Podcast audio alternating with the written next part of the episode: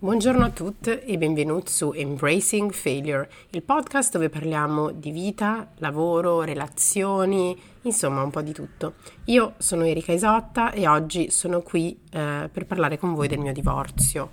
Um, è, da, è, da, tanto che voglio fare questo episodio, è da tanto che voglio parlare.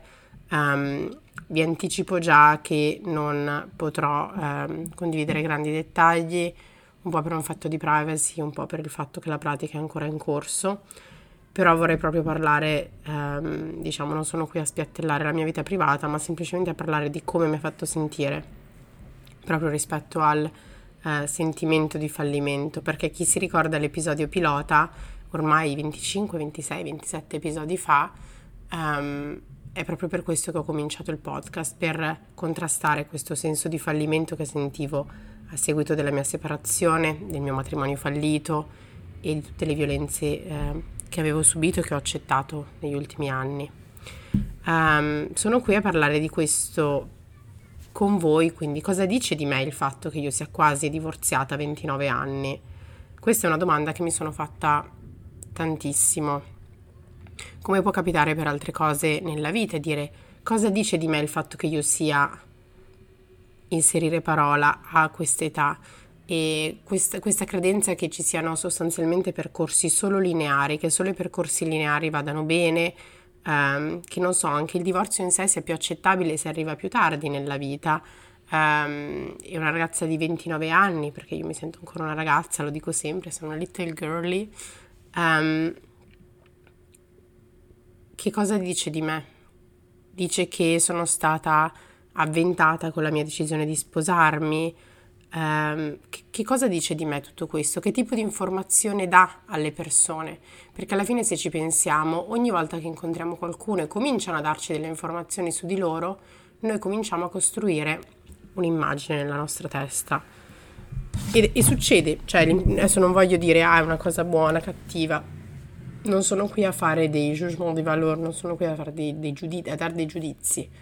Um, però è qualcosa su cui bisogna riflettere e dire sono cosciente del fatto che se do o meno un'informazione su di me, la percezione delle persone può cambiare.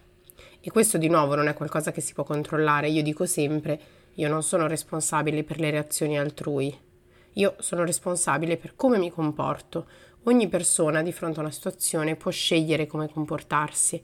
Quindi quando io per esempio in questo caso specifico, do questa informazione su di me, il modo in cui una persona decide di reagire, con, con, essendo con, compassionate o con gentilezza, o giudicando, facendo appunto giudizi sulla mia persona, sul mio stile di vita, sulle motivazioni delle mie decisioni, says more about them than it does about me. Quindi dice molto di più su di loro che riguardo a me.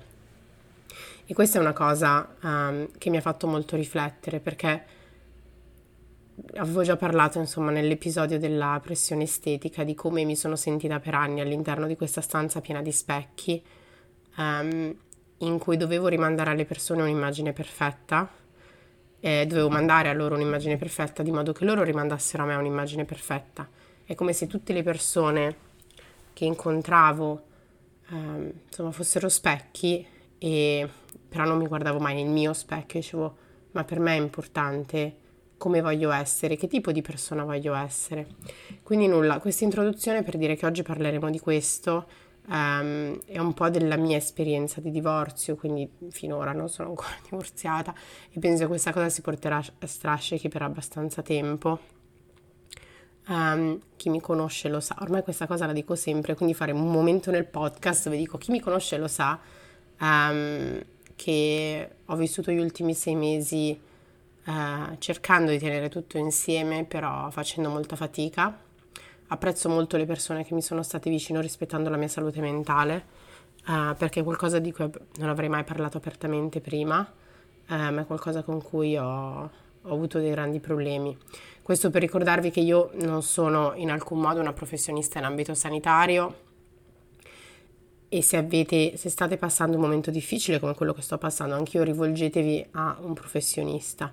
Io sono seguita da due, da una psicoterapeuta in Italia e da una grief coach in India e devo dire che tutto il lavoro che stiamo facendo mi sta aiutando molto a ehm, non essere completamente distrutta e comunque a, a, a, riflettere su quello che mi è successo e, e, accettarlo semplicemente. Non penso che il lavoro che si faccia in terapia vada oltre, ci, ci aiuta ad accettare quello che consideriamo inaccettabile, che evitiamo, che combattiamo, che ci fa arrabbiare. E per me, lo dico sempre, è stata la scelta che mi ha cambiato la vita perché mi ha dato anche gli strumenti per affrontare le mie ansie, i miei attacchi di panico eh, e per uscire da una situazione abusiva. Quindi perché ne parliamo di oggi di questo, cosa dice di me il fatto che io sia quasi divorziata a 29 anni? Eh, ne parliamo perché, beh, chi ha seguito questo podcast lo sa, abbiamo parlato di dating, di app, di ributtarsi, io non ero mai stata sulle app, um, a parte 2.0 um, ehm, per chi uh, era negli anni 2006-2007 a Milano e magari si ricorda, um, dove incontrare qualcuno su una chat o su un social era una cosa molto più frowned upon, guardata male.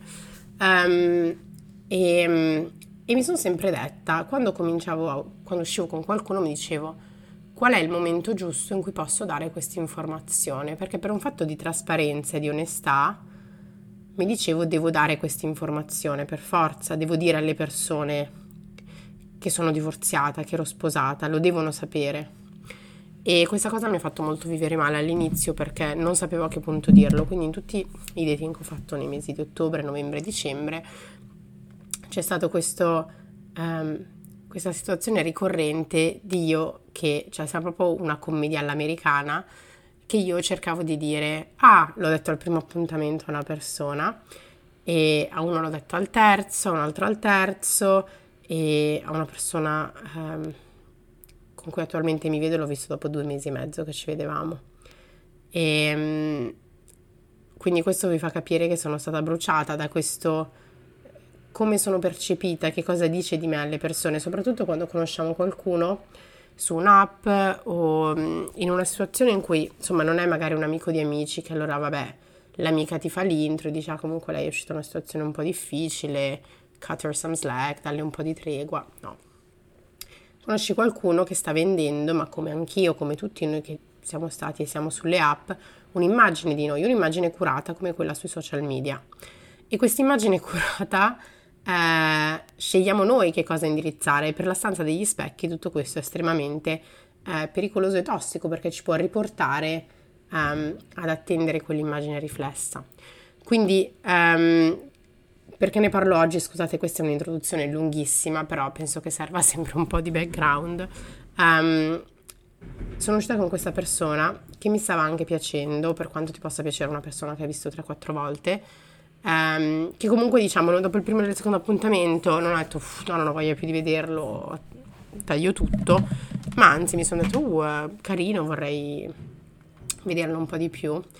E allora uh, già al secondo o terzo appuntamento lui si era aperto con delle vulnerabilità rispetto al suo passato eh, rispetto a um, anche la sua relazione precedente Uh, io non dicevo mai niente, comunque in generale non parlo mai male uh, della persona con cui sono stata perché la rispetto e la continuo a rispettare.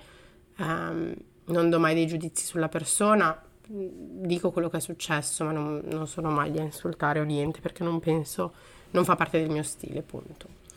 E, um, e mi ricordo che mi sono arrivata a questo terzo quarto appuntamento, abbiamo passato una bellissima giornata e mi sono detta, cavoli, ho bisogno di dirglielo, non, non, voglio tenere questo segreto, devo essere trasparente, una persona deve sapere, eh, deve sapere questo zaino invisibile pesante che mi porto sulle spalle e che mi ingobbisce la vita.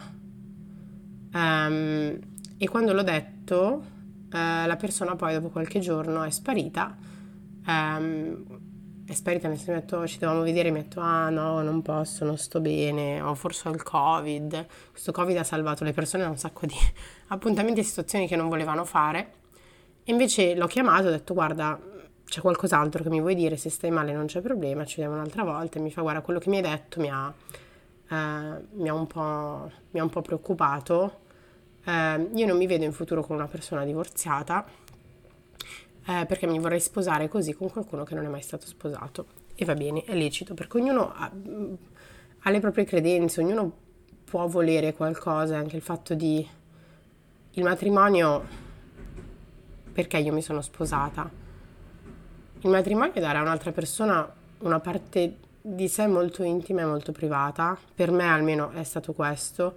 Io ho tante amiche, persone che non credono nel matrimonio, non si vogliono sposare le, e le rispetto e anzi forse oggi lo capisco un po' di più. Sul podcast di Women Plot abbiamo parlato del libro di Chiara Sfregola e del concetto di matrimonio. Io in quel momento stavo appena iniziando la mia separazione e mi sono detta che senso ha il matrimonio?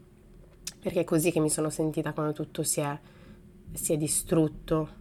Perché per me il matrimonio significava far parte di un team, far parte di una squadra, una persona che è dalla tua parte, che ti rispetta, che ti comprende e si sforza di comprenderti quando le o gli viene più difficile e, mm, e soprattutto una persona che è gentile con te, che è gentile con i tuoi giorni no, che è gentile perché ti vuole bene. Quando vogliamo bene a qualcuno siamo gentili con loro.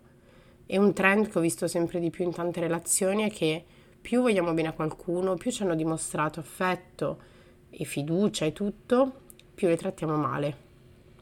E questo l'ho visto con tantissime persone, in mente un mio ex che eh, trattava e parlava malissimo eh, con, con sua mamma, ehm, con tante persone che lo fanno con i propri fratelli, con i genitori, con i cugini, con eccetera.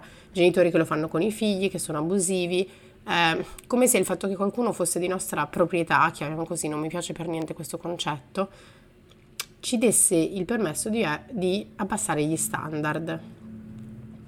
Quindi io il modo in cui ho immaginato la mia vita e il modo in cui l'ho costruita negli ultimi 4-5 anni era insieme a questa persona. Quindi era sostanzialmente dicendo ok, che tipo di vita immagino? Che tipo di vita immaginiamo insieme? E mi sono resa fin da subito di, di come questa cosa sia, sia, stata influenzata, di come eh, io ai tempi non avevo proprio idea di come mettere delle, delle boundaries, dei limiti nella mia vita e dicevo ma tutti mi hanno sempre detto che io sono forte, che io sono resiliente, che io sono che io posso sopportare, quindi sopporterò. E ricordo anche all'inizio, adesso le vedo le red flag perché si vedono poi. Um, io andavo sempre a casa sua e voi direte, ah ma non... Cioè, è vero che casa sua era più vicina al mio lavoro e tutto, però io facevo sempre quello sforzo.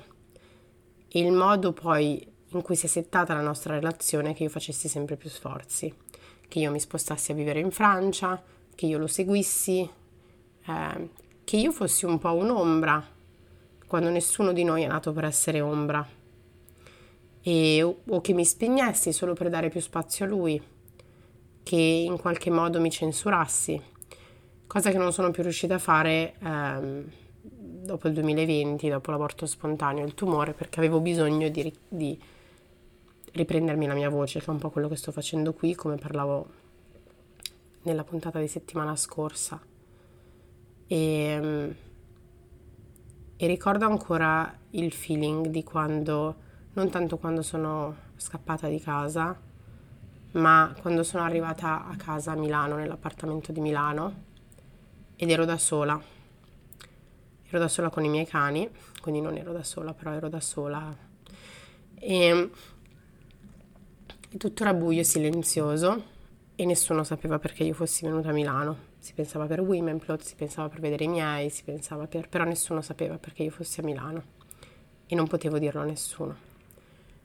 E ho festeggiato il peggior compleanno, i miei 29 anni, eh, perché l'ho festeggiato praticamente da sola e non avevo neanche detto a mia mamma quello che era successo ed ero in questa bolla di abnegazione, di denial, di ero rinchiusa. Perché avevo immaginato una vita diversa, avevo immaginato una vita insieme. Um, il fatto di sapere che puoi contare su qualcuno ti può far credere di fare molte più cose perché ti dà quella fiducia e dire non sono da sola. Io ero sempre stata terrorizzata all'idea di comprare casa, di vivere in un posto, di per sempre, di tante cose. E um, negli anni per questo ho viaggiato tanto, mi sono mossa ehm, l'idea di un contratto tipo di 4 anni, un 4 più 4 mi terrorizzava e con questa persona ho addirittura comprato casa. Avevo intenzione di fare un figlio, abbiamo provato e um, siamo addirittura andati in clinica eh, di fecondazione assistita e abbiamo cominciato il percorso poco prima di separarci. E, um, e ad oggi quello che mi dicono tutte le persone dicono pensa che fortuna che non hai avuto un figlio con questa persona. Ed è vero. Ed è bruttissimo da pensare perché vuol dire che sostanzialmente tutte le scelte che ho fatto, se non era la persona con cui fare un figlio, non era probabilmente neanche la persona con cui fare tante altre cose. E, um, e mi dispiace perché questa persona l'ho amata come non ho mai amato nessuno nella vita. E questo non vuol dire che il fatto di amarla cancelli come lui si è comportato con me, però semplicemente è un dato di fatto, come quello che ha fatto lo è, è un dato di fatto anche il fatto che io amassi questa persona, ho detto fatto dieci volte. Um, e mi ricordo che ho preso tante settimane a essere in questa casa al buio, lavorando, dicendo che cosa ne sarà della mia vita. Devo cambiare lavoro, devo trovare una casa, devo... ed ero totalmente persa. Non riuscivo a parlare a nessuno, quindi non rispondevo più ai messaggi, facevo fatica. E per un sacco di eventi, di cose, ho dovuto far finta, tenere su il teatrino perché la mia paura più grande era non posso dire alle persone che tutto questo di lui perché sennò cambiano la loro opinione e non, nessuno vorrebbe più vedere me stare con una persona così. E quindi mi tenevo tutto per me, rimuginavo e questo l'ho fatto per tanto tempo. E um, mi sono data il tempo di, di avere lo spazio, di rimettermi a posto. Il fatto di essere sola in quell'appartamento e non a casa di qualche amica, amico o di non essere con i miei genitori, probabilmente mi ha dato lo spazio anche di, di, di ascoltarmi. Sono stata per tantissimo tempo a pensare perché sta succedendo a me. Io ho fatto tutto bene, io ho seguito il libretto di istruzioni del matrimonio, ho fatto tutto come dovevo fare, perché mi sta succedendo? E, um, ed è difficile, le relazioni sono qualcosa penso che non, che non riusciamo, che non conosciamo. E le persone sono la cosa più complessa che esiste al mondo. E l'unica cosa che ho imparato è che bisogna lasciare andare, bisogna essere ok a lasciare andare, e perché quando lasciamo andare delle cose che non ci danno più energia, che non ci fanno più star bene, qualcosa che ci ispira e ci fa sentire bene tornerà, perché la vita è ciclica. Io ho letto un po' di libri a riguardo e quindi mi sono, mi sono convinta ormai. Um, avevo tanto paura di quello che dicessero le persone. Ricordo la prima persona a cui ne ho parlato dal vivo in maniera chiara. È stata la mia amica Ilaria, che vive anche lei qui ad Amsterdam. E um, ci siamo viste per un aperitivo a Milano e mi sono detta faccio finta che tutto sia ok o gliene parlo. E vabbè è una persona veramente dolcissima fantastica e di cui aveva ovviamente tanta fiducia. E mi sono detta no, le voglio, le voglio raccontare, le voglio parlare. Um, e ho cominciato a rompere gli specchi. E ho detto cosa dici di me il fatto che io sia quasi divorziata a 29 anni? E um, il divorzio mi ha fatto a pezzettini tutta la separazione uh, tutto l'accettare di decostruire quello che avevo costruito. Non è stato facile, ho ancora dei giorni in cui sono tutta piccolina nel letto, mi tengo le gambe in posizione fetale um, e non riesco, semplicemente non riesco a vivere e ci sono tanti giorni che sono così. E, e non piango neanche, non sto piangendo, ho solo tantissima ansia perché la mia vita era qualcosa, io poi tutti mi hanno detto, oh, ma sei un carro armato, ti sei già ricostruita. Nel giro di sei mesi io sono nella mia nuova casa da quattro, con un nuovo lavoro, con, con tutta una nuova vita ad Amsterdam. E perché so costruire, sono un piccolo mura, una, una muratrice, io costruisco, sono una carpentiera, io costruisco. E, e questa è una cosa che che mi ha dato forza perché io costruisco e non distruggo. Um, ho sempre cercato di aggiustare con la terapia, con il dialogo, con la comunicazione e se c'è una cosa, un consiglio che vi posso dare da divorziata, eh, però qualcosa che ho imparato sulle relazioni è che ogni relazione ha bisogno sostanzialmente di tre cose. Quali sono i, i tre punti per la relazione di successo? E vi faccio già il disclaimer che non hanno nulla a che fare con il conto in banca, le vite simili, eccetera, ma sono la comprensione, quindi il fatto di comprendere la persona, i suoi giorni no, ehm, la gentilezza in questo caso potremmo dire, quindi la gentilezza per me è il secondo punto di solito, il fatto di ci tengo a te, quindi quello che farò è che mi preoccupo per te, quello che farò è che ci sarò, semplicemente ci sarò. E se mi dici che ti senti male, i tuoi sentimenti sono validi per me. E poi l'ultimo punto è quello della curiosità, quindi non smettere mai di avere curiosità nell'altra persona. A volte anche con amiche, persone che conosciamo da tanto tempo, non siamo più così curiosi perché li conosciamo, sappiamo quali sono le loro reazioni, come si comportano ed è bello quel sentimento di di conoscere qualcuno, di pensare la stessa cosa, di star quasi dicendo la stessa cosa, non so se vi è mai capitato. E, um, perché dimostra un livello di, di intimità che è, è, un legame invisibile. E anche qua per la mia teoria di Taylor Swift, di cui ho parlato su Instagram, che c'è sempre una canzone di Taylor Swift adatta, um, una di queste si chiama proprio Invisible String, quindi parla proprio di questo filo rosso che unisce um, delle persone specifiche. E questo filo si costruisce, non ce l'hai a prescindere. Anche quando dici mi sembra di conoscere qualcuno da una vita, ti sembra, ma non è, cioè, non è così. Ci vuole ancora tempo per conoscere quella persona, per imparare la memoria e per adattare la tua vita alla sua. E non ci sarà mai un fit al 100%, perché non esiste. Il dottor Gottman, che è un noto psicologo, um, dice che il 69% dei conflitti nelle coppie sono irrisolvibili, quindi basta farsi appunto due ragionamenti. Però è ovvio che se i conflitti sono irrisolvibili dobbiamo scendere a compromessi e dobbiamo accettare. E l'ultimo messaggio con cui voglio lasciare, e di nuovo questo è un po' un episodio più cuore a cuore, tête a tête, eh, tra me e voi, tra me e te che mi stai ascoltando, um, cosa dice di me il fatto che io sia divorziata a 29 anni? Non so, dice tutte queste cose, tutti questi sentimenti, tutto quello che vi ho condiviso e mm, che la persona di cui parlavo all'inizio magari non avrebbe saputo perché non mi ha dato lo spazio di chiedermi, di conoscermi, di essere curioso, di interessarsi. E um, e questo è per ricordarvi che è facile giudicare, l'ho fatto anch'io così tanto, lo faccio ancora, perché siamo esseri umani, queste cose capitano. È il primo, il modo in cui siamo creati a livello proprio di cultura e società è di sostanzialmente inserire delle persone all'interno di alcune scatole, perché è più semplice, perché ci rende la vita più semplice.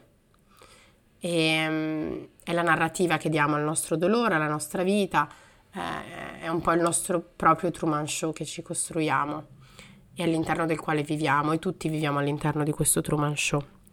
E um, quindi nulla, quello con cui volevo lasciarvi sicuramente è un...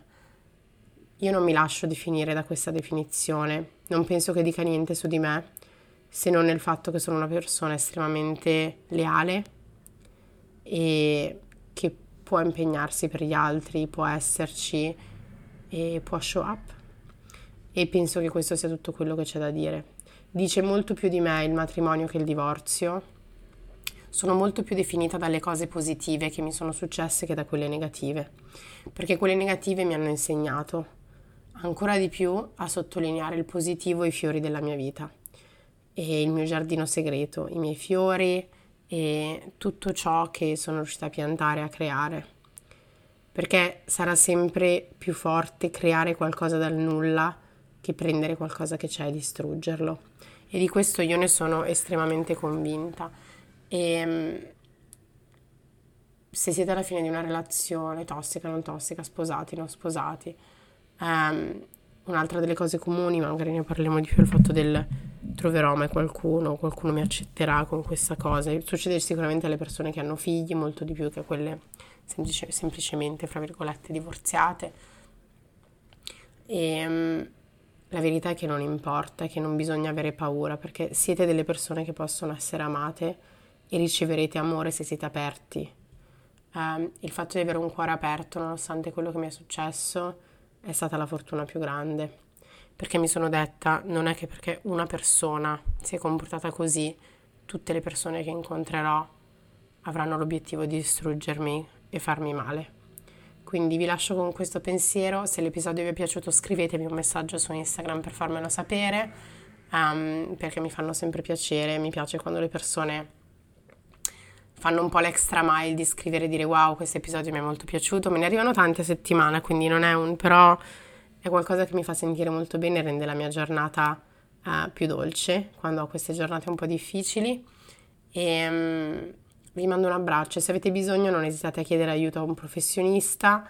Um, mi è capitato più volte di persone che mi scrivessero le loro storie private per messaggio e per quanto mi fa piacere io non posso dare consigli, non sono un... e soprattutto con persone che non conosco, non conosco neanche la vostra situazione, quindi non penso di poter dare consigli come un'amica perché non ho tutta la visibilità. Quindi posso ascoltarvi, se vi serve qualcuno che vi ascolti, sono contenta di farlo, però non, non posso fare di più. Quindi grazie ancora per essere stati qui con me oggi e ci sentiamo presto. Embrace your failures.